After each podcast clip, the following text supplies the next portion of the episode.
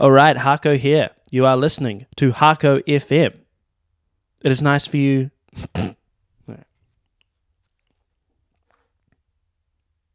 Hello and welcome back. It's Hahko FM. You're either listening on a podcast platform or maybe you're listening straight on the newsletter itself. Either way, thank you so much for being here. Um, I'm really enjoying writing and then doing these little audio things as well. Um, really helps the accessibility as well. Some people just don't want to read on their phones. We've got enough screens. Maybe you just want to listen. Uh, maybe you just want to hear my voice. Uh, yes. So thank you for being here. Thank you to everyone who subscribes and my growing army of paid subscribers. It's very sweet of you. Thank you. Helps me keep this sustainable. If you uh, are interested in something like that, you can just find that through the newsletter. No pressure though.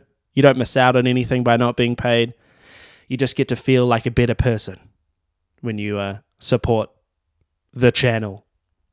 So thank you. Thank you very much. Today, we're here talking about streaming. Oh my God, it's that topic. But we're not going to just be, it's not one of those like, hey, here's how you get your song on playlist. Here's how you earn all these views. We're going to have, it's kind of going to be two parts. One, we're just going to quickly discuss kind of my view of um, streaming as it plays into the music industry, recorded music industry right now, kind of my thinking to it. And then the second part, I'm going to explain how I'm going to fit streaming or how I think we should approach fitting streaming into our digital music release strategy um, in the modern day. So that sounds like a bit of you, buckle up. We're gonna we're gonna crack right into it. So streaming. Obviously, it doesn't pay very well. Um, it's not the most ethically, morally um, outstanding thing that we're involved with. We all know there's problems with streaming royalty payouts, with backroom deals. Um, there's a lot of talk about there even being issues with the entire business plan of how these uh, streaming sites work. Um, that's neither here nor there, although in the newsletter I have included um, a video by Ben Jordan called Why Spotify Will Ultimately Fail that I do find very compelling. So if you want to watch that, that's Ben Jordan on YouTube, but it's on the newsletter as well. So, regardless of what we think about it, it exists. It is not going away anytime soon. Um, we could potentially try and keep our music off it, but without mass adoption of that plan, um, of which the labels who own the master recordings for a lot of the bigger artists who have deals with these streaming sites, they're not going to participate in that. So if that doesn't happen, you're basically just left um, keeping your music off the place uh, where everyone goes to listen to it uh, for absolutely no benefit to yourself and no impact on the system. Doesn't really seem favorable. Um, the other idea, this is now that's that's a I've, you've heard people say that before. That's obvious. Um, something that's slightly less obvious, but that I have definitely been thinking about a lot is that it kind of also doesn't make sense to put all your music on streaming. Um, I what do I mean by that? I mean like I think about it, it uh, in terms of like the loss leader strategy for supermarkets, right? So they'll put they'll make something really cheap, either like not to the point where they're not making money on it if they sell it, or maybe they're even losing money. Um, now, why would they do that? Because it gets people in the store for that thing, and the bet is that those people are going to buy other things while they're there that the supermarket will then make their money on. Okay, now that strategy doesn't work if everything inside the supermarket is uh, discounted to the point where they're losing money. Right? You, you pick one thing and get people in. It's no point getting people inside your store if you're just going to pay them to take away the things that are in the store. And I kind of feel like that's a little bit of like what we do as musicians in streaming. We complain about the we complain about the payout rates not being great. And then we put everything we make on there.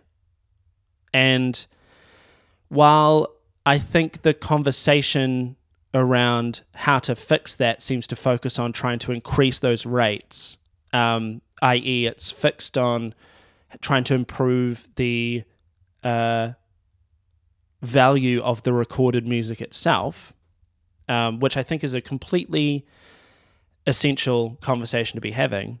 Personally, I've started to think about it in a sense of like, what if we, instead of uh, trying to change the value of our recorded music, what if we find value in other parts of our small business, our creative business, our band? Um, and that brings me to access. You know, access is a thing that actually is quite valuable. Um, you can sell access. I mean, people do it with VIP things.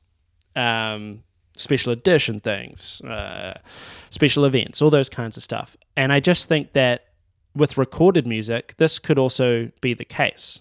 Um, specifically, what do I mean about that? Well, that actually brings us to our strategy. Okay. So, again, this is born by me.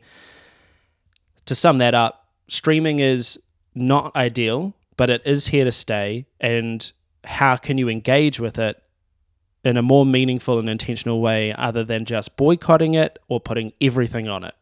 Um, and here is what I've come up with. Step number one, or point number one, strategy point number one only put your singles on streaming platforms. Okay, so I don't know why I, I haven't started doing this, or lots of people haven't started doing this, because it just it not only makes sense for what the other parts of the strategy are down the line. But it also works with how streaming tends to meet the road, rubber meet the road. Um, people really only listen to the singles, really. Um, obviously, bigger artists with big albums, people run through it. But even when you put out EPs and stuff like that, the, the first one, two songs get all the plays, get all the streams. Um, and then there's a real drop off. This is this is a very standard thing. It's a thing that happens. Not only that, the streaming platform themselves, the the system is oriented around you giving them constant singles as opposed to and it, and it, and it treating your larger releases the same way as if it was a single. Um, which drives a lot of people to only be cre- only be creating singles, um, which I don't think is super fulfilling for all musicians. I think people like to work on long term projects or a batch of songs all at once and want to put them out. I, am a big I'm a big proponent, big fan of putting out more music, writing more music than not. That's a big thing of mine. So all I mean is you write your EP, five songs, four songs, whatever. Um, when you go to what do I do with this EP? My idea is that you take the first single and say this the second single when it drops. Um, those go on streaming. Rest of the songs, the full EP does not. You can present them on streaming as singles. You can write in the thing that there's a release coming out, but just put the singles out. Now, I'm gonna I'll get to what we're gonna do with the full release in a moment, but just the last little point to this is that say the writing hits a block there's touring, so you can't do it. Um, the songs aren't coming, they're not getting finished, blah, blah, blah, blah, blah. This also allows you leeway to be like, well, I haven't got the, you know, it's been six weeks since the last single I put out. I haven't got any new songs I've worked. I haven't got new singles. Oh, wait, but I look, I have this back catalogue of three songs that are from my EP um, that aren't on streaming yet ah, well, I could buy myself some time. I've got the songs here already. Let's just put another one of these out as singles, right? That's a huge, um, that I, th- I think that it's an understatement that that is a that was a really helpful thing uh, to have a cachet like that ready to go. Um, if you feel like you are building momentum, or if you feel like you just want another thing to put out, you now have firepower in the back to put out, right? And all of this streaming, putting your singles on, it's for the purpose of hypothetical new people hearing you. That's really what it's about. Um, it's there, playlists are there, it's all set up, and we're all it's all talked about in the sense of it's where you go to find new people to get fans. So let's just give them the singles because that's all they're looking for anyway. Let's give them the singles and let's move on to step two, which is actually the fan focus part, right? And step two is when you put those singles out, the first single I'm talking about in the planned release, you put the entire project out, the whole five song EP on a monetizable platform that you can control, like Bandcamp or your own website or whatever, Patreon even. Um, so yeah, say you put your first single out May first, the Bandcamp e- uh, EP comes out the same time, all five songs. Now, why is this important? I think it's important because it's access. Streaming and singles and Spotify and radio, these are all for new, but getting new fans. Um, and it's kind of disguised as being for all your fans, including the ones you already have. But I, I really don't believe that. And why I don't believe that is because if I'm a fan of a band already and they've got five songs ready to go, I want all those five songs now. Like, who are the singles for? It's not for fans you already have. Fans, there is no fan of a band that goes, thank God I have to wait another four weeks to hear another song from an album that's already finished and I could hear right now. There, that's just it isn't real. That is not how it goes. So, what essentially what we do in the music industry in terms of release strategies is we prioritize new fans, acquisition of new fans, playing the game to get acquisition of new fans over rewarding the fans we already have. We we make them wait as if that you know we're, we're prioritizing getting new people over sustaining the people we have. And i think that's a, actually a really big problem in how bands operate. And that's partly what this kind of strategy is actually going to solve because you still play the game. Your songs your singles are still going out on streaming for radio six weeks apart with canvas all those all the shit that they want you to do right? But a person who already knows you a person who already follows you a person that you they get all the songs immediately. Now, for money, again, we're not raising the value of the recorded music, we're actually paying for access. People who already like you are going to pay $5 to get all the songs, what? A full six to eight weeks before they would normally. Hell yeah, I'm doing that. I'm paying five bucks for them all right now. Most fans would. And the great thing about this is that it having those two things going on, singles on streaming, full project on Bandcamp, they don't mess with one another. They don't fuck with one another. It, it, it is not going to screw up your streaming release plan having your music already accessible ahead of time on your Bandcamp. Again, because it's not true that your real fans are on streaming and won't listen to the singles when they can go and listen to the full EP. What is true is that streaming is for finding new fans. The new fans don't know about you, so they don't know about the Bandcamp. The, their first point of call is still going to be some kind of playlist, some kind of um, algorithmic um, delivery to them. And then, better yet, if they do get delivered something like, oh, this is cool, and then and you've got you know you've got your Instagram linked on your Spotify profile, you got all your shit there. They can click on that. Holy crap! I really like this song. I don't have to wait another three weeks or keep checking back, which no one does, by the way. Keep checking back. I can hear four more songs right now. You know, is that not a better way to create a relationship with a new fan? Actually giving them what they want instead of telling them to wait, you know. There's a direct comparison here as well between putting your putting more music out on a Bandcamp for people to hear versus a pre-save link for the next thing. Like what it's when you put those two things head to head, what's better? Uh, it's obviously they can go and listen to it now and pay you money, or they can wait. They can pre-save it and hear it for free for free. So, um, you know, they pay subscription for these streaming services, but they can they can always wait and they will still hear the music. But if they want to hear it now, is that not a better way to start maybe building a bit of not only rewarding your fan base, rewarding your audience as you build it, but also building a little bit of financial sustainability for you.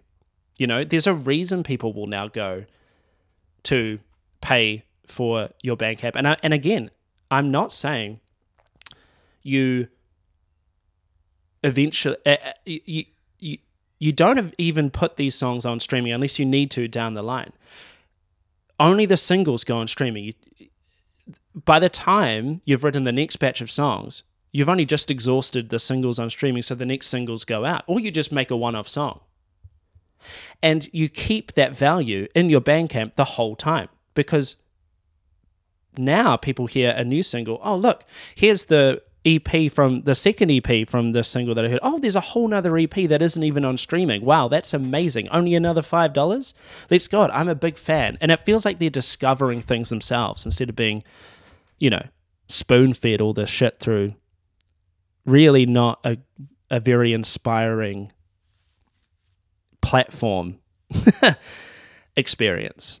You know? When I when I lay it all out like that, it just makes complete sense to me to be honest. Um, that one-two punch, it, it it it allows you to focus on music as well as opposed to content. You're not. It's like instead of constantly pushing content out to get people to your music, you're actually using your singles as the business card, and that's what we say about streaming platforms that they're business cards for your rest of your um, band's existence, right? But in reality, that actually doesn't really work because most bands don't have other monetizable income streams, right? Most bands don't have heaps of merch going. They're not playing heaps of shows. They're kind of just getting up and starting. So even if they get on a new music Friday, say, right? 80,000 plays, ambient background plays, by the way, um, in someone's office. And they will never check back on you, but sure, 80,000 plays even if some people go and try and get, there's nowhere for them to go to give you money. There's nowhere for them to go. And so this one two punch actually gives them somewhere to go and a reason to do it, right? They go to Bandcamp or your Patreon or your website, and the thing is the access to more music, which coincidentally deepens their relationship to your music and your band and gets them ready for the next thing without without um, compromising the streaming release strategy. It just makes so much sense to me. Now, there is an extra for experts, which is something I would like to do as well. And it's the it's for super fans, right? Which ultimately those kinds of people that are going to spend that are going to listen to whatever you do, buy whatever you give them to buy. Really, they're the ones who are going to make or break your career as a full time musician you know, because fans, casual fans come and go. Hopefully, as a as an artist, as a musician, you're evolving or changing over time, and so it's natural that you're gonna. Some people are gonna maybe pay for the first two EPs because they're a great indie surf rock sound, and then the third one maybe you've heard some electronic music and sample beats and Beck and they're not so much into that. So you've you've they're going to drop off, and they don't need to rebuy the old EPs you've got. So it's collecting super fans and giving them a place to belong that is in line with how much they uh, connect with you, and also giving them a place to spend money to support you. Um, and the idea I have for this actually blends in well with, say, the Bandcamp, Patreon, or website. And it's the idea of creating a subscription paywall for your superfans and sharing everything with them. Okay? So, I mean, like, I, I actually wrote this in the newsletter. And so I'm going to read this verbatim. As a functioning musician, you're hopefully con- constantly working on music, whether it's humming melodies into your phone, making drum loops, writing lyrics, or learning to play other people's songs. It's all part of the creative tapestry that results in finished songs. Now, the reason we don't put all these things out the world is because they're cringe as fuck and embarrassing and bad most of the time. Um, and am I saying that you should share absolutely everything that you do immediately with these super fans. No, I'm not. But what I am pointing out is that the people who really love you understand that there's more going on than just a finished product for them to enjoy, and they actually w- want to be involved in that. So it's things like demos or loops that you're working on or covers that you're working on or all these things. They're able to be collected and shared in a way that you're comfortable with. People, that's the shit that gets people really, really invested. Um, and again, will give them a reason to and this is what we're talking about consistent, sustainable financial independence. A subscription does that. If someone is going to give you $10 a month and they get all the music you put out plus these extra demos and stuff, so many fans would love to be able to do that for the band or the artist because they're becoming a part of their story. And they can really feel like they have an, a part ownership of an artist they really like, art that really makes them feel. And you're literally all you're doing is just giving them access to that. And that's what I like about this whole thing. It's all it's it's shifted on its head. It's all about access as opposed to marketing a, uh, the recorded music as the product, which whose value is is nothing essentially. Now what you're doing is you're um, selling access, and people are incentivized themselves because they're interested in her music to work their way through the tiers and give you money and they get the thing that they want back. You're not spending all your time creating content for a recorded music. You're spending your time making music and sharing the stuff around it. It just makes so much more sense to me. So that is basically the digital strategy I am thinking about at the moment. Um, I'm going to implement for all my musical projects, the Hahko stuff, um, fodder. We're going to do this as well. I, the extra for expert stuff, um, the paywall stuff, not immediately, but definitely singles on streaming, full full full projects on Bandcamp, and I'm interested to know whether other whether other people um, would want to start doing this, whether they will start doing this, whether they what they think about it, whether they think this is crazy or dumb, um, or why. You know, why is there a fear stopping you doing this? Is it are we that desperate for streaming that we need to put everything on there? I know a lot, a, a lot. I know a few. I know there are people in the music industry that will make you feel like that, and I think that's sad. Um, but yeah, I just wanted to put this out in the world because these ultimately these things are tools. Streaming are tools. Everything other than your music is is is tools to be used and engaged with creatively. Um, don't believe anything presented to you as like a totalitarian. This is how you have to engage because of X, Y, and Z. You should question everything and and actually engage with things on your own terms. Um, well, that's what I believe anyway. And I guess this is my attempt to engage with digital music distribution in a way that actually makes sense to me and makes me feel good and could have uh, beneficial outcomes for my career as a musician. And because of all that, it's something that I think is important to share and talk about. So, um, interested to hear your takes. Um, thank you for listening. Um, and yeah, I don't really have much else to say. This is actually my second time recording this. The first time I, I've recently recovered from COVID, and I think I tried to record this a little bit too close to actually being sick, and it was filled with me me bur- like little burps and lots of saliva. So I'm glad I re-recorded it. This actually went a lot better, and if you listen to the end, that's a nice little tidbit for you. Hello to you. You uh, you get a little insight there. Um, I hope your week's going well. Um, I hope you checked out the Right Gull scabbing episode featuring their new album Scabbing an interview with the band. Um, it's great getting back on band interviews. And also the Nick and Ruben one, which I think will be out by the time this comes out. So, and if not, look forward to the Nick and Ruben one. Um, stay chill, stay hydrated, and say la vie.